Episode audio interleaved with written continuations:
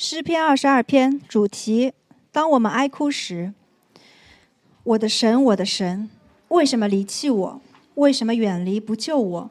不听我哀哼的言语？我的神啊，我白日呼求你不应允，夜间呼求并不住身。但你是圣洁的，是用以色列的赞美为宝座的。我们的祖宗倚靠你，他们倚靠你，你便解救他们；他们哀求你，便蒙解救。他们依靠你就不羞愧，但我是虫，不是人，被众人羞辱，被百姓藐视。凡看见我的都嗤笑我，他们撇嘴摇头说：“他把自己交托耶和华，耶和华可以救他吧？耶和华既喜悦他，可以搭救他吧？但是你叫我出母腹的，我在母怀里，你就使我有倚靠的心。我自出母胎就被交在你手里。”从我母亲生我，你就是我的神。求你不要远离我，因为急难临近了，没有人帮助我。有许多公牛围绕我，巴山大力的公牛四面困住我，他们向我张口，好像抓死吼叫的狮子。我如水被倒出来，我的骨头都脱了节，我心在我里面如蜡融化，我的精力枯干，如同瓦片，我的舌头贴在我牙床上。你将我安置在死地的尘土中，犬类围着我，恶党环绕我，他们扎了我的手、我的脚、我的骨头，我都能数过。他们瞪着眼看着我，他们分我的外衣，为我的里衣捻揪。耶和华啊，求你不要远离我，我的救主啊，求你快来帮助我。求你救我的灵魂脱离刀剑，救我的生命脱离犬类，救我脱离狮子的口。你已经应允我，使我脱离野牛的脚。我要将你的名传于我的弟兄，在会中我要赞美你。你们敬畏耶和华的人要赞美他，雅各的后裔都要荣耀他，以色列的后裔都要惧怕他，因为他没有藐视憎恶受苦的人，也没有向他掩面。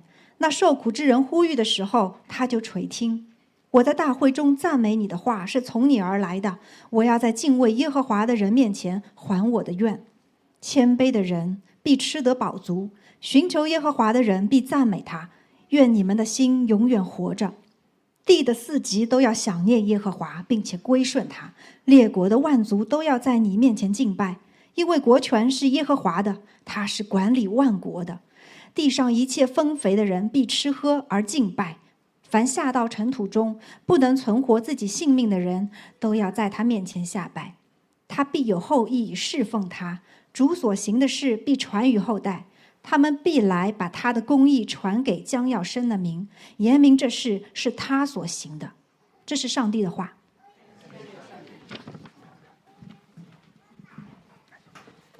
好，呃，各位上海城市生命教会的弟兄姐妹们，以各种方式来听福音的朋友们。以及刚刚受洗的大小弟兄姐妹们，大家早上好。呃，很喜欢看到大人和孩子们一起受洗的场面，不是让孩子们觉得说我要成为这样的大人，而是让大人们看到我就如同孩子一样，被不可抗拒的恩典带到了这个家中。上帝就是这样带领我们，把我们放到约中，让我们听到福音。这一切都不是我们说了算的。有时候我很想采访一下刚刚受洗的大人和孩子们，你接下来的日子你有怎样的期待？我猜绝大多数的大人或孩子都会给出一个标准的答案：我会读经，我会祷告，我会操练敬虔，我会过教会的生活，并继续经历上帝的恩典，对未来充满盼望。但真的是这样吗？你们已经受洗的各位，对不起，来不及后悔了。就是为什么你们要先受洗，然后再听这篇讲道？家长们，你们也来不及后悔了，因为你们已经把孩子生出来，已经把你们的孩子放到了这个圣约之中，就好像孩子刚刚出生一样。我很喜欢圣经的这个比喻，叫重生，就让你通过第一次的出生来理解什么叫重生。当孩子出生的时候，那一刻欢天喜地，医生和护士都会来说恭喜恭喜，父母长辈都会说灵的灵的，然后彼此说。夫妻二人彼此说：“感谢神赐给我们这个孩子，发个朋友圈吧。”下面的回复都是“好可爱的小天使啊！”我想这些人通常没有读过圣经，因为圣经中天使降临的时候，第一句话都是不要惧怕。天使不是我们想象中的可爱的样子，基督徒的生活也绝非我们认为的岁月静好。主耶稣和尼哥底母谈论重生的时候，就是让我们对在基督里的重生的概念和我们第一次的出生有一个平行的理解，因为我们开始的是一段生命的历程，如同孩子出母腹一样，不是岁月静好的开始，而是成长烦恼的开始。但是。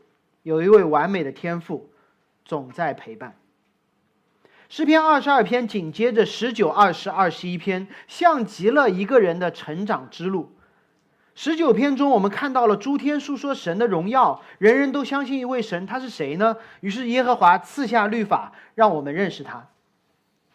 二十篇在遭难之中，有一位王站在了人神之间，呼求耶和华的拯救。上周的二十一篇，让我们看到了这位王的欢喜，对整对审判的来临，以及在中间我们要持续的敬拜。然而，当我们带着盼望持续敬拜的时候，我们经历的是什么？是一场一场又一场的胜利，还是被诗篇二十二篇带入到黎明前最深的黑暗？如果有生孩子的过程来帮助理解，就是当孩子出生的时候，欢天喜地，满屋的礼物，高朋满座，医生、护士、月嫂、父母都在帮忙。那时候我们觉得父母没经验没关系，我们会有更多的经验。孩子弱小无助没关系，我们有他成长的盼望。但是当月子做完了，父母回家了，亲戚们开始去关心下一个孩子了。朋友们开始互相点赞了，你意识到说，原来我不再是大家关注的对象，孤独感、挫败、挫败感，会把你压垮。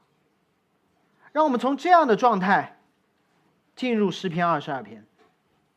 诗篇很长，刚才听了，所以我未必会解释每一个细节，也不会按照你们习惯的套路一二三来讲，而是让诗篇，不是让我，让诗篇。带着大家一起走一条在黑暗中走出光明，从哀哭进入敬拜的整个的历程。所以，如果你手中有小册子，或者在屏幕前你有圣经，我们一起来看十篇的二十二篇，带着让大卫带着我们走一条出黑暗入光明的路。大卫的诗交与灵长调用朝露，这是大卫的诗，也是大卫让所有以色列人在敬拜时吟唱的诗。所以这不是大卫个人的体会，是大卫帮助每一个人，你我在内的每一个人，去经历这样的困境。这不是大卫，再说一遍，这不是大卫在描述自己的某一种经历，是在大卫在描述每一个人都会有的经历。是想一位君王写下哀歌，让敬拜的人一起唱。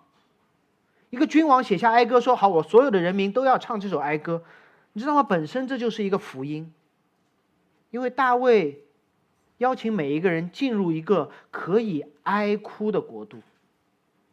在律法主义的国度当中，我们从小被要求说：“男儿有泪不轻弹。”男孩子哭什么？但是在上帝恩典的国度里，我们被教导如何哀哭，如何抱怨，如何呼求，如何敬拜和赞美。你觉得哪样的一个国度更加的人性一点，更加的像一个人？我们总觉得这个世界告诉我们说你要勇敢，所以你不能哭。而圣经说，真正的勇敢是你可以当众哭。让我们一起随着大卫进入这个可以因自己的孤独而哀哭，甚至可以抱怨神的、更有人性、充满恩典的国度。第一节就说：“我的神，我的神，你为什么离弃我？为什么远离不救我？不听我哀恨的言语？”我知道你们熟悉圣经的基督徒一定会举手说：“我知道这是耶稣在十字架上说的话。”这几篇诗篇我懂了，联系到基督了。让我们慢一点，慢一点，再慢一点，好吗？如马丁·路德所说的，整本圣经都是对我们说话，而诗篇更像是神带着我们，为我们说话。诗篇不仅让我们头脑中增加对上帝的知识，诗篇更要让我们的眼泪、眼睛流泪，心灵歌唱。何况，这显然不是大卫百姓应有的反应。这是一群百姓在台下听，听到自己的王带着他们一起呼求上帝，甚至在此时此刻，整个全国都感受不到上帝的同在，全国都感受不到上帝的同在。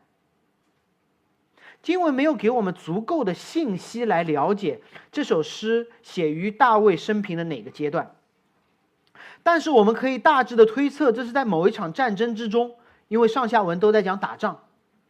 大卫向神祈求，大卫知道上帝必定拯救，然而呢，他依旧陷入越来越大的困境和更深的黑暗。最大的困境不是因仇敌的攻击而起，最大的困境是在仇敌中呼求上帝却没有反应。这更惨，二次伤害，就好像我们的主日学的孩子们。但最近没有，他们会有矛盾，会有摩擦，混织在一起，会打打闹闹。但是当他们打闹、哭闹、受伤、疼痛的时候，他们会凭着信心在那间房间大喊、大哭，因为他们知道自己的妈妈多半不是爸爸，有一种超能力。那个超能力就是，哪怕妈妈在这里认真的听讲道、看圣经、记笔记，哪怕坐的离音箱最近。他们都可以第一时间意识到我的孩子在哭，然后以闪电侠的速度冲过去，出现在孩子身边，成为苦难中的安慰。然而，这不是大卫的经历。大卫知道神有这样的能力，大卫知道神有这样的速度，大卫知道神听。但是，但他说：“神，你为什么不理我？”大卫写诗给百姓唱的是我的神，不是我们大卫的神。大卫在告诉每一个人，那个有能力第一时间同在、有能力施行拯救、有能力听见你每一句哀哭的神，此刻沉默了。带来的伤害远远比那些仇敌带来的更大。诗人的绝望绝非他自己真心受到的痛苦，而是在苦难中那位全能。全知全爱的上帝，听见了却没有回应。如果诗歌是上帝连续的漠视，那这首诗歌其实在打脸上周二十一篇最后一节经文。二十一篇最后一节经文是耶和华愿你的能力显为至高，这样我就唱诗歌颂你的大能。二十二篇说我的神，我的神，你到底在哪里？我就开口抱怨，你也不理不睬。你到底在哪里？按照宗教徒的习惯，按照我们惯常的习惯，我们就开始找原因啊！是不是我祷告不够迫切？是不是我忘记了进食？是不是我应该有一次通宵的祷告？我们开始有负罪感。基督徒都倾向于相信上帝的全能、全知、全爱，而当我们感受不到的时候呢？我们第一时间就开始在自己身上找问题。这篇诗篇不是让我们在自己身上找问题的。我们希望上帝，呃，大卫接下去说：“我的神，我的神，我现在决定了，我要日夜呼求，我这样，你就会听我。这样我就有了一本祷告门应允的秘籍。”然而大卫说：“我日夜祈求，没有带来任何上帝与我同在的感受，没有让上帝应允我。”所以你就可以理解主耶稣教导讲祷告的时候，他就引用了这段经文。他说：“不要以为你们话多就蒙垂听。”而大卫不是在找原因，大卫在说事实。昼夜祷告的基督徒一样可以经历上帝的不听不应允。哦，对不起，我得告诉你们刚刚受洗的这些人，你昼夜祷告、不住的祷告、通宵的祷告，你都有可能经历。上帝的不应允。于是诗人面对这个环境，他说：“我的环境告诉我，上帝没有听，仇敌还在。我检查自己，好像我也没有什么问题，我所有的时间都用来祷告了，你还要我怎么样？”然后他就把眼光转向历史中的神，他希望在那里抓到一些确定性。第三节说：“你是圣洁的，你是用以色列的赞美为宝座的。”他说：“神，我知道你跟所有的神都不一样，圣洁不是指道德上的完美，圣洁是指这位上帝和所有的神不一样。你不是高高在上，你是住在我们中间。圣经的一些译本会用宝座后面加一个括号，说也叫居所。大卫说：“我见过你的会幕，因为这时大卫已经做王了。他说：‘我见过你的会幕，你不是那个高高在上的神，你是住在我们中间的神。’不仅如此，有历史为证，我们的祖先依靠你，哀求你，他就解救了。这些都是以色列人历史上真实的经历。若非上帝你解救我们的祖先，此刻哪有我的哀哭呢？然而，当我们在经历苦难，当我们在感受不到神的时候，有人会提醒我：你莫想上帝的圣洁，你看看上帝在别人身上的作为。你觉得这些对哀哭的当事人有用吗？当一个人说我看不到神的作为，我不知道神到底要我怎么样，然后有人说你知道吗？神是圣洁的，你知道吗？这个神对别人和好了，不管有没有用，我告诉你，这是教会里面常见的操作。当一个人痛苦的不得了的时候，我们怎么办？让他背药理问答。痛苦的不得了的时候怎么办？跟他讲见证。真的有用吗？当我们中间的一些人求职、求偶、求医治，成为我们日夜的祷告、每天的祈求时，发现说上帝真的在这刻沉默了，啊，就开始自我怀疑，发现说我没有别的时间干别的事情了，我全都在祷告，是不是某个时间段没有祷告到，结果神没听到，结果是。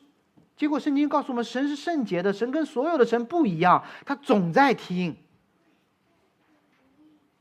那看自己不行，那就看神呗，听见证呗。一定的，当我们呼求我的神，我的神为什么离弃我？当我们的代祷事项持续在那个代祷的清单上几周不变的时候，当我们表现到表现出感受不到神的沮丧时，教会里总有一些好心人过来说：“你知道吗？上帝是圣洁的。”你知道上帝是全在的，神学好一点还会用一个英文单词叫 omnipresence，我在美国用过，结果美国人都听不懂这个词。omnipresence，然后他说你在说什么呀？然后说好听不懂没关系，我告诉你见证，你知道吗？张姐妹安静等候了多年，在主内找到了如意郎君，现在儿女双全。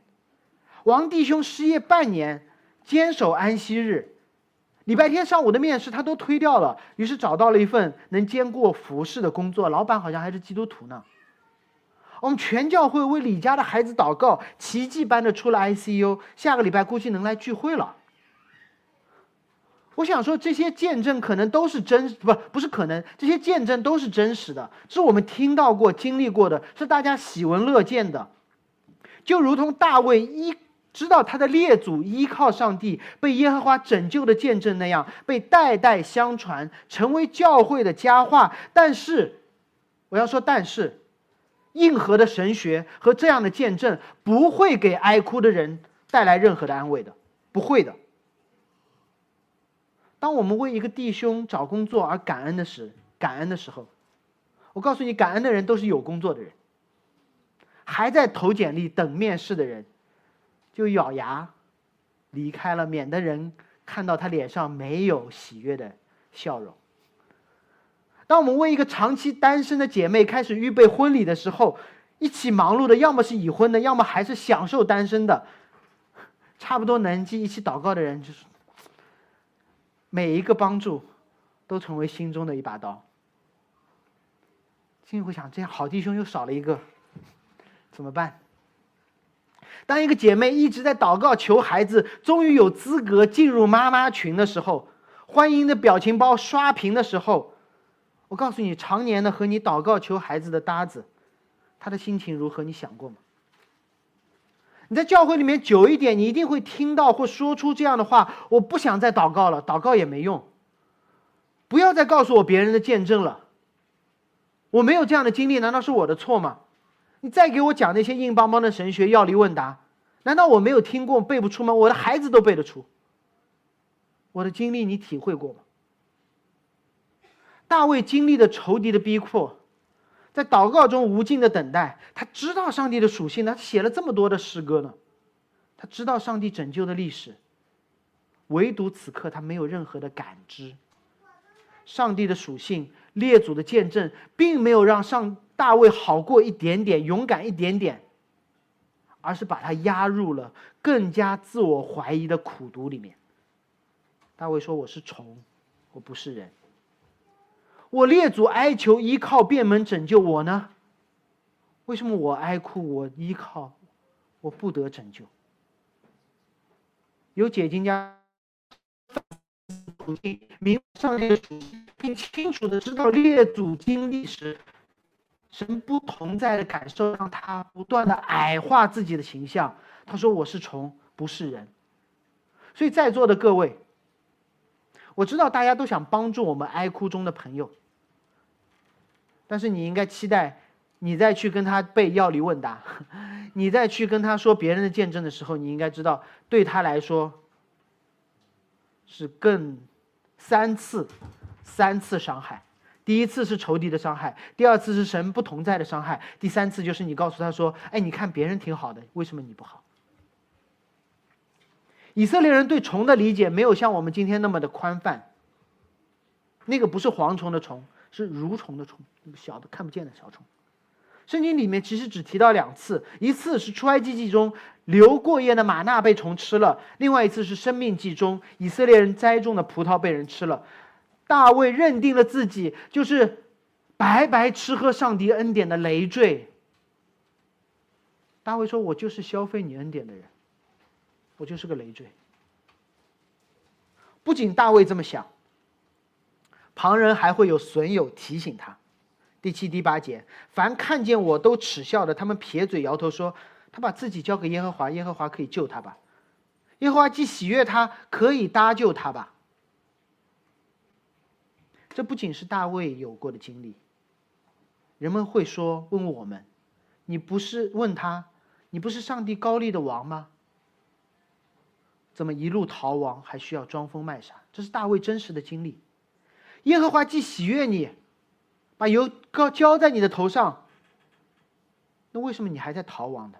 以色列人一定也有这样的经历。当他们被仇敌围困、被追杀的时候，仇敌说：“你不是上帝的选民吗？上帝若喜悦你们，可以搭救你们吧。”我想每一个在座的基督徒，不管是大人还是孩子，我们都会会已经经历过这样的羞辱和耻笑。当我们说自己是基督徒的时候，有人会说：“为什么神还让你担着？为什么神没让你无病无灾？为什么你没有接到这份订单？为什么你在风控中所有人都不阳性，你却去了方舱？”有人会开始自己怀疑，可能你的父母都会问说：“你看我帮你付了首付，你就丢了工作，你们的神呢？”我们当中有姐妹弟兄拿到了钥匙，却碰到了无良的开发商。他们的父母就会问：“你们的神呢？”有人找到了工作，体检报告却不合格。有人问：“你们的神呢？”有人刚刚过了试用期，公司不行了。有人会问：“你们的神呢？”我们嘴上会说：“哇，上帝有不可测度的旨意，一定都是好的。”我想说，希望这间教会如果讲过诗篇二十二篇，你可以安全的说：“我的神，我的神，你为什么离弃我？”这是大卫交与灵长，让所有人都可以公开说的。一个基督徒是可以去问说：“神，我真的感觉不到你的同在。”但当你读诗篇二十二篇的时候，不要停在这里。诗篇没有停在这里。第九节我们看到了一个蛋，不知是否会峰回路转。我们继续读。第九节第十节说：“但你是叫我出母腹的。”在我母怀里，你便有倚靠的心。我自出母胎就被交在你手里。我从母从母亲生我，你就是我的神。大卫把这位神和他列祖的关系转向了自己的关系。列祖的神是不是他的神？是。大卫面对沉默的上帝，紧紧抓住了上帝和他个人的关系。他用了连续四个短语，表达了上帝的主动。不是我来找你，我来找你，我会跑丢的。你来找我，你说了算。出母腹，在母怀，出母胎，生我，这四件事哪一件跟大卫有关？都没有关系，没有一件事情和大卫有关。所有上帝和大卫的关系，都是神的主动。大卫看环境看不到神，看列祖没有自己的经历，看自己从不是人，看身边的人只有耻笑和羞辱，因为大卫看错了地方。大卫看到了神，是神叫你出母腹，没你哪有我？你使我有倚靠的心，我的信心都是你所赐的。我出自母腹就被交在你手里，你要负责到底。有一位神学家说，你可以抱怨。抱怨神，就如同神把孩子放在自己的膝头、膝上，然后孩子去拼命的捶打他的父亲。这时父亲说：“没关系，你打，打疼了你就知道你的爸爸在，不是不在。”大卫似乎在说：“我和神的关系早在母胎之中就已经定了，我和神的关系决定了我的出生，是神在我有选择能力之前，他就选择了我，而不是我的祷告、我的行为。”我的信心，我的环境把我逼向了上帝。大卫一边用这样的事实回应那些耻笑他的人，一边提醒自己：听那些人的建议，一定会自我怀疑；看自己或别人的见证，一定会自我怀疑；看我自己的行为和努力，等不到救赎的日子。但如果那位在母腹中就认识我，使我出母腹。把我放在他的手心里的那位神，他不变，我就不怕。那借这节经文，让我普及两个小小的知识点，跟这段经文有关系不大，但挺应景的。就是前一阵，其实已经影包括影响到现在，美国甚至全球掀起的那个堕胎权和罗伊诉韦德的案件有关。我不做具体的展开，因为。会讲的很多，但讲一个最底层的伦理的分歧，那就是我们必须问：在母腹之中的婴孩，他是不是人？他是不是人？如果不是人，我们就可以随意处置，是我的一个器官嘛，盲肠割掉就割掉了，我说了算。你要卖肾换 iPhone 不算违法，最多让你爸妈伤心而已。但如果母腹中的胎儿是一个独立的人，那就是另外一个话题了。我相信每一个人都有一个标准。基督徒的标准是圣经。那圣经在这里让我们看到大卫无差别的描述了他出生之前和出生之后与神的关系。他和神之间的关系在母胎中就在神手里，出母腹的过程在神手里，在母亲的怀中有依靠的心。大卫强调的是两个阶段的相似、相同性和连续性，而不是割裂性。所以我有一个美国朋友啊，吉佐。但他真的是我的朋友，我会和他，对吧？他一直捍卫选择权，然后他我会我会告诉他说，说哥们儿，我所信的圣经不仅让我反堕胎，还让我和你一样反对对女性的歧视，还让我相信教会是有责任去照顾孤儿寡妇的。所以，我们都在按照某种标准实践我们的选择权。但如果圣经是完备的，那是不是更好呢？圣经保护姐妹，圣经保护孩子，圣经保护那些有需要的孤儿寡妇们。这难道不是更美的一个画面吗？另外，当大卫说到他婴幼儿时期的时候，在母胎中就有倚靠的心。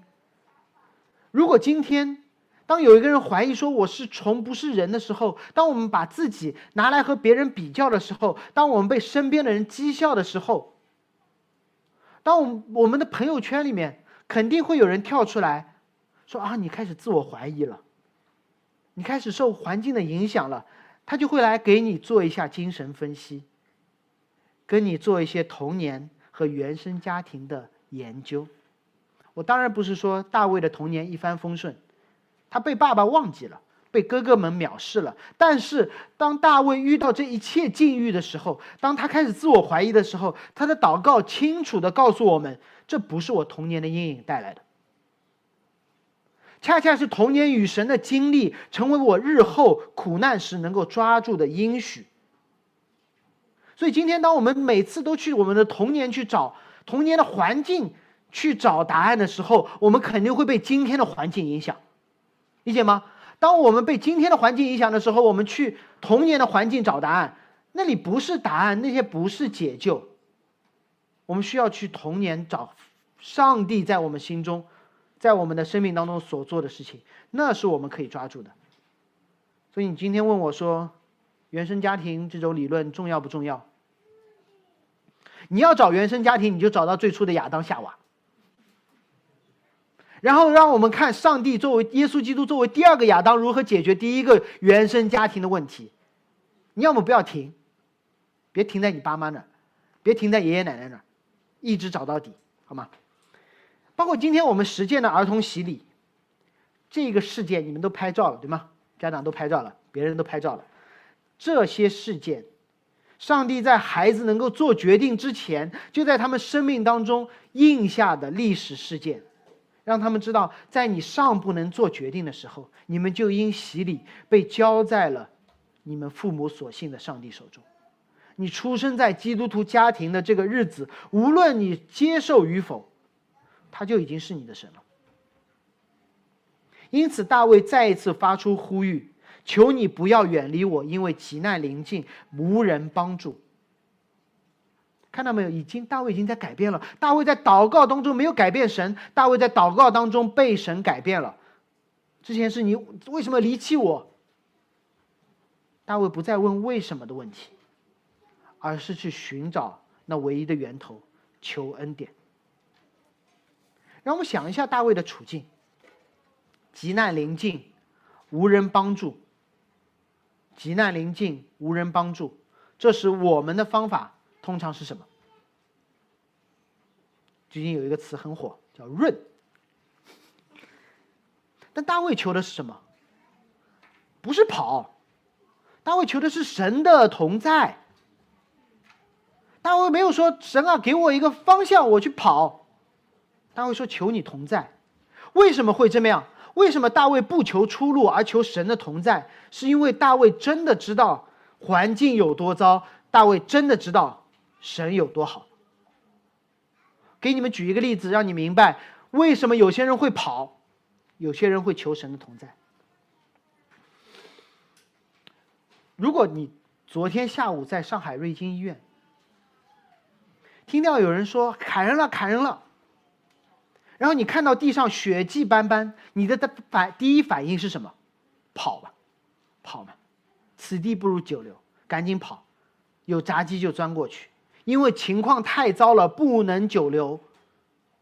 所以最近大家聊到润的时候，大家就有一样的想法：此地不宜久留，外面是安全的。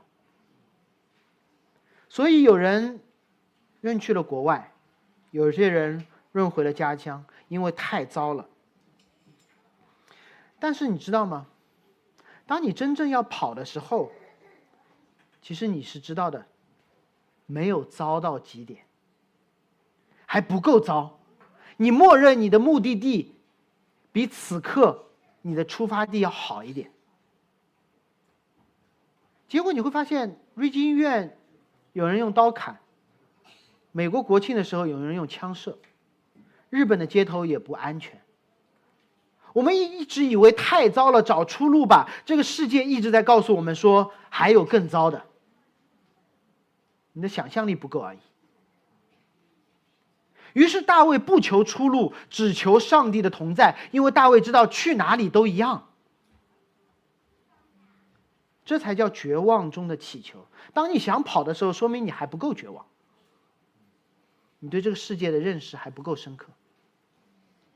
我有机会去纽约九幺幺事件的纪念馆，里面有一个分馆，一直在播放当时飞机上的乘客打出电话的录音，因为当时飞机已经飞得很低了。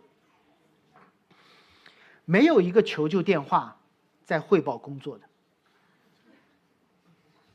没有一个求救电话打出的电话是讨论事情的，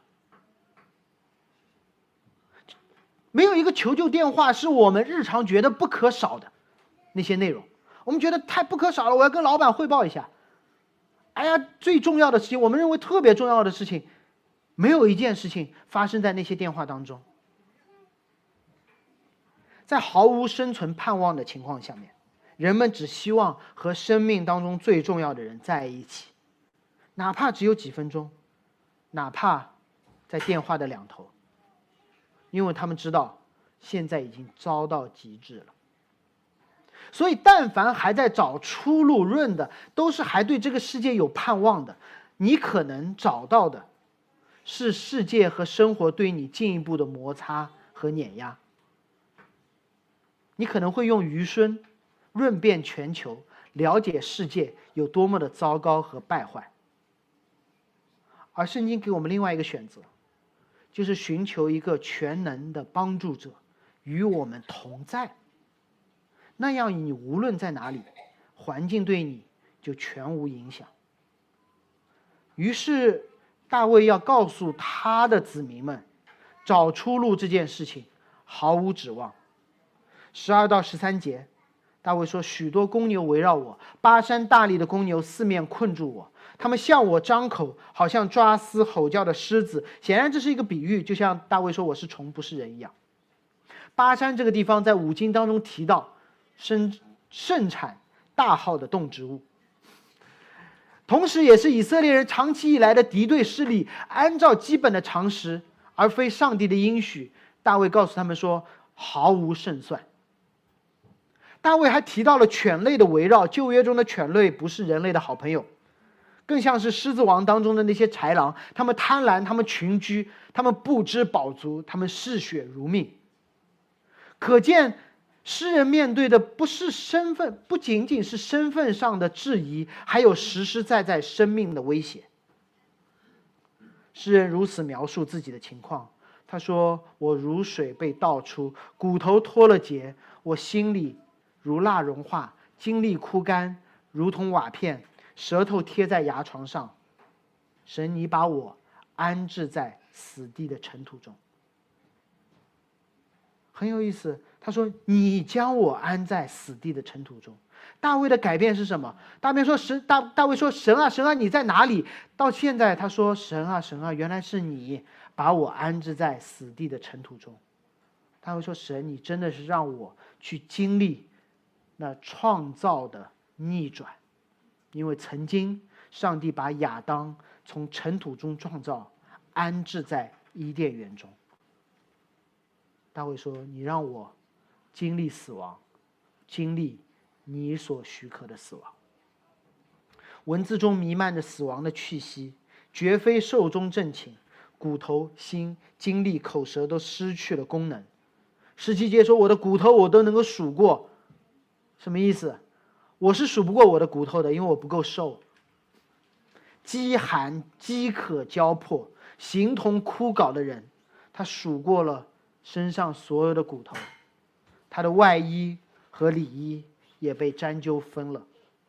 不要急着想耶稣啊，耶稣的衣服也被分了。以色列人不会这么想的。以色列人说：“这人到底是谁？他明明是大卫，犹太人的王，却如同一个死囚，因为只有死囚在死后。”只有剩下衣服，而且他的衣服还会被分掉。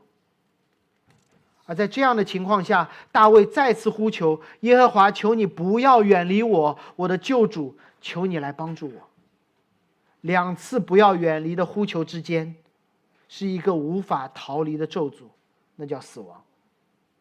我们总觉得死亡离我们遥远，那只因我们活得不够久，眼光太过窄。上海华山医院有一个楼层，叫老干部病房。有一段时间，我经常去那里，我外公在那里。那里都是为国立过功的离休干部，高级别领导，曾经叱咤风云的人物也有。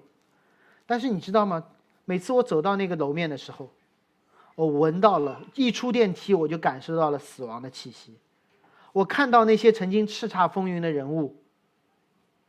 都挂着一张张绝望的面孔。许多的病痛围绕他们，死亡向他们张口，好像抓撕吼叫的狮子。他们精力枯干，真的是枯干的样子。盖一条被子在身上，我都觉得不露个脸，我都以为那是一张空床。已经安置在死地。绝大多数的人，他们都明白的，他们会死在那张床上。医生和护士可以随意的在他们手上扎针。他们需要的，可能不是一条生路，而是至亲的陪伴。然而，当陪伴的时候，儿女瞪着眼，看着的不是他们的父辈，而是他们父辈的存款和房产证。他们开始计划针灸的规则，在病房外争吵，在病痛死亡的阴影下，人就是这样经历的肉体的衰残和尊严的羞辱。这是我们正在或即将面对的事实。我们需要的不是找个地方活好一点，想个办法活久一点，我们需要的是一场因耶和华不离不弃而带来的彻底的救赎。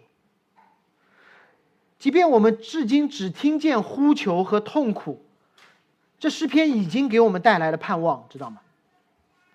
这是上帝对苦难中我们的回答。我们在说神啊神啊，你怎么不回答我？神说诗篇二十二篇不就在回答你吗？你是可以来求的，你是可以来抱怨的，让我带着你如何抱怨。当我们抱怨上帝不听我们祷告的时候，我们发现说上帝，上帝在。在创始之初就听了我们今天的祷告，诗篇二十二篇，把我想祷告的东西都写下来了。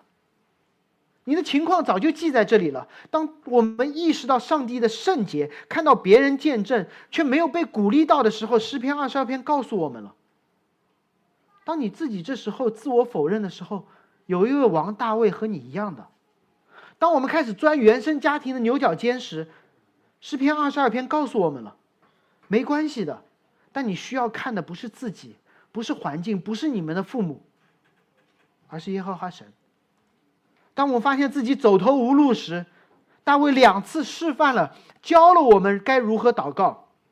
不要祷告求出路，祷告求神的同在。在祈求上帝拯救之后，我们发现二十二节变得非常的奇怪，一个神转折。刚刚在抱怨神贬损自己、经历死亡的诗人，突然说：“我要将你的名传于我的弟兄，在会中我要赞美你。”转折也太快了吧！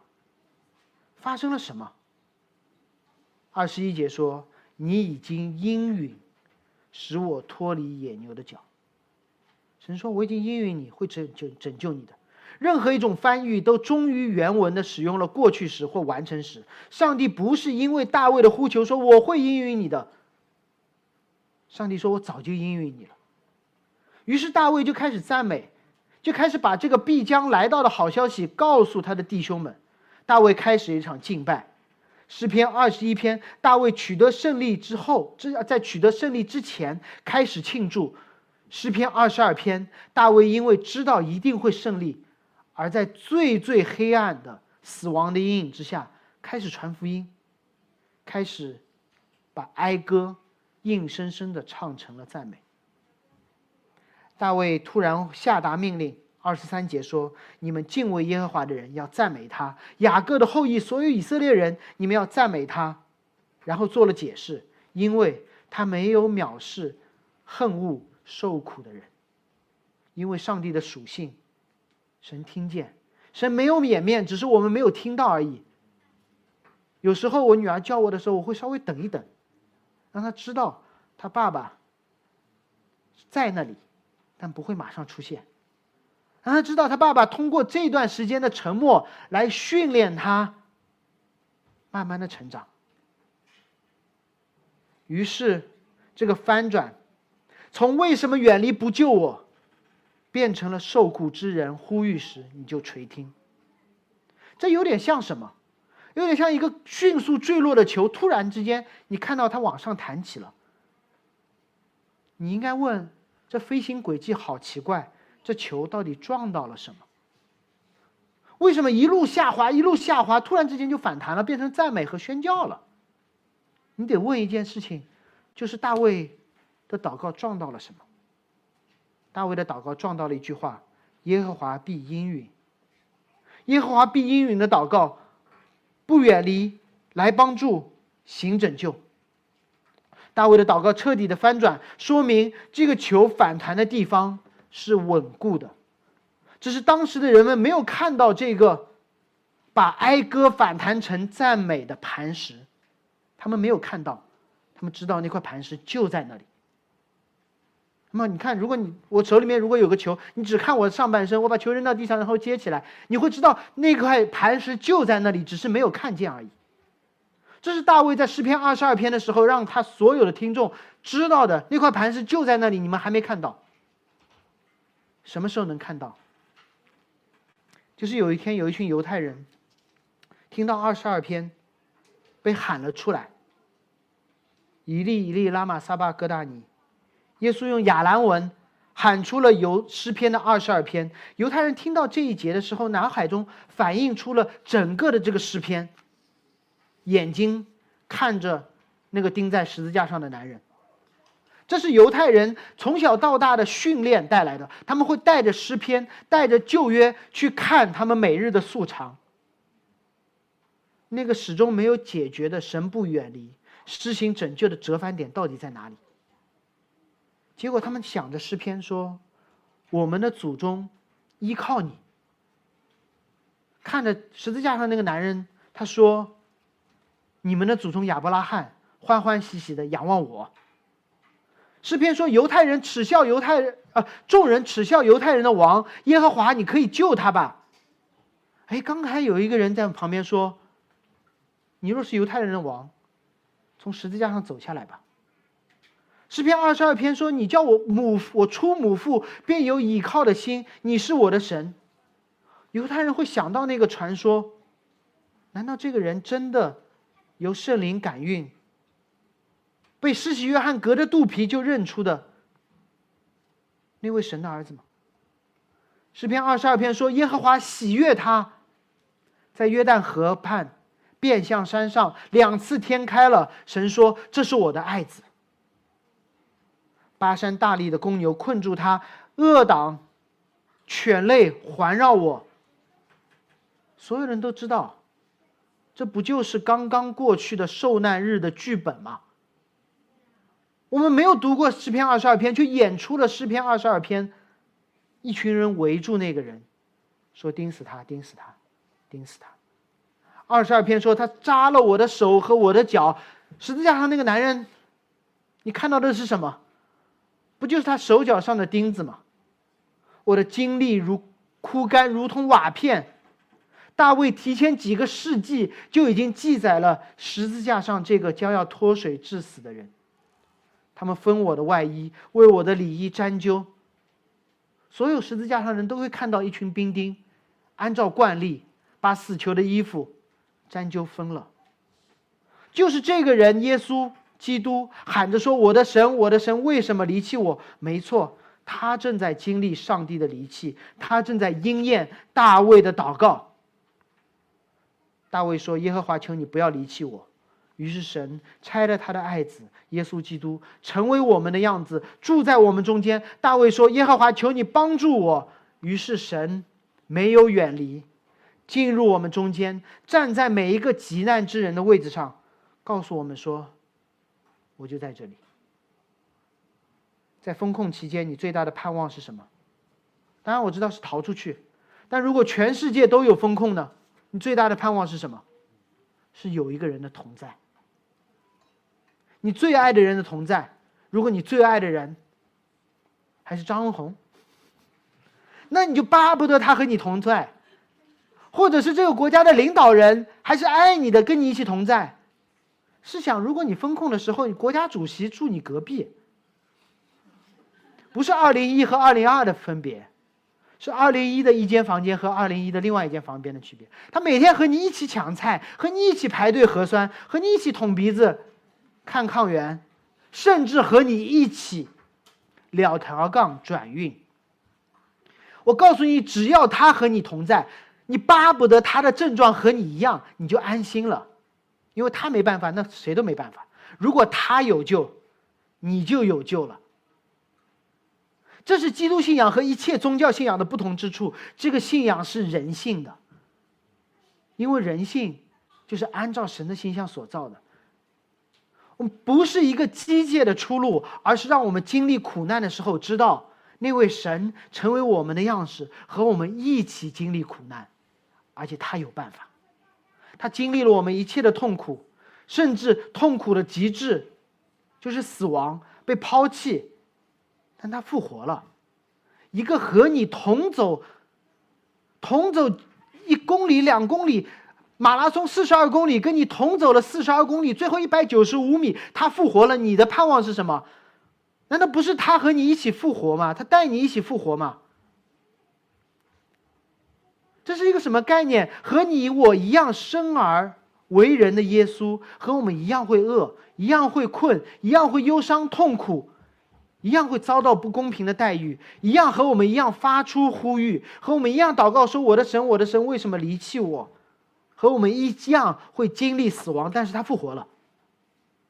无论你是否基督徒，你都希望这是真的，对吗？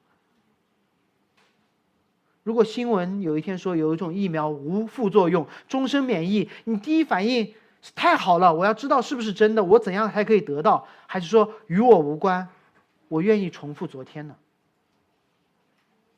最后，大卫写完了这首诗，交给了灵长，让所有以色列人高唱。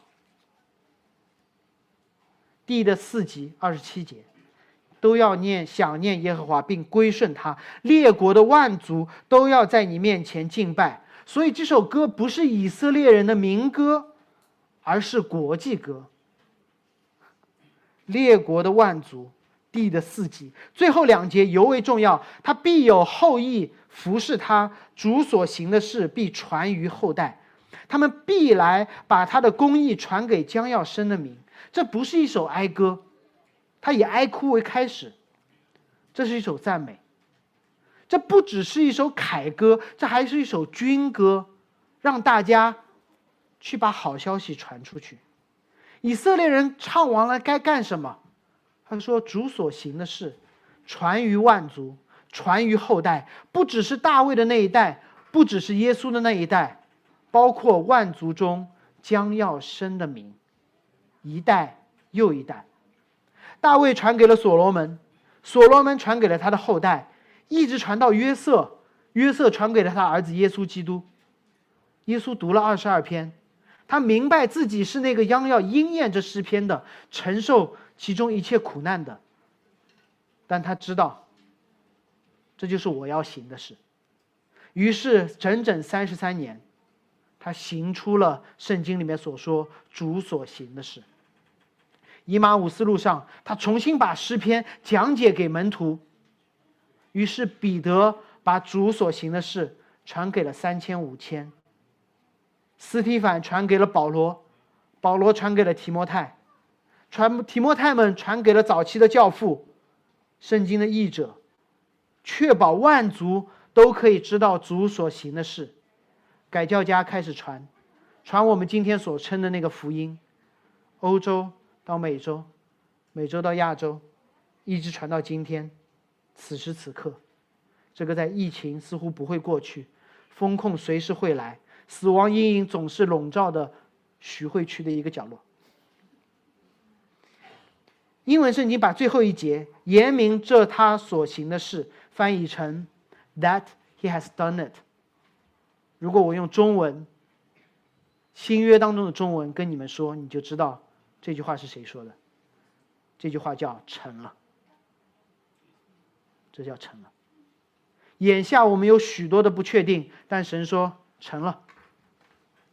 我们都是善于解决问题、找出路的人。面对不确定的事业，我们的第一反应就说：“哎，我给你一个对面内推的机会。”面对不确定的人际关系，我们的第一反应就是约一顿堂食，火锅能解决。面对不确定的孩子问题，我们轻易的从小红书和各种预定公众号当中推一篇文章过去。诗篇二十二篇让我们知道有多一个的选择。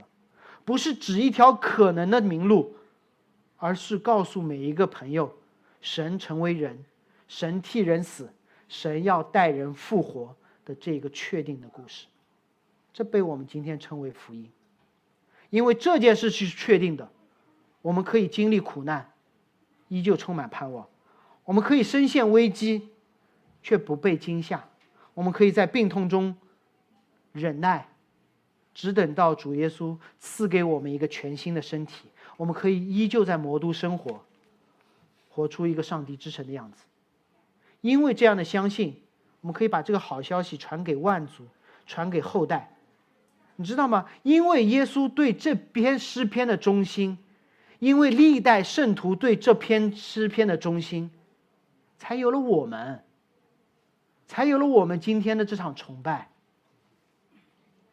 所以，就让我们继续的应验这个诗篇，把那个成了的好消息传给万族，传给将要生的民，盼望有一天，有很多我们之前的人和有我们之后的人，因诗篇二十二篇而聚在一起，在羔羊的宴席上彼此说：“因为你们的忠心，我们被安慰到；因为我们被安慰到，我们继续忠心。”我们是一群因上帝对诗篇二十二篇忠心而被聚集的人，那群人被称为教会。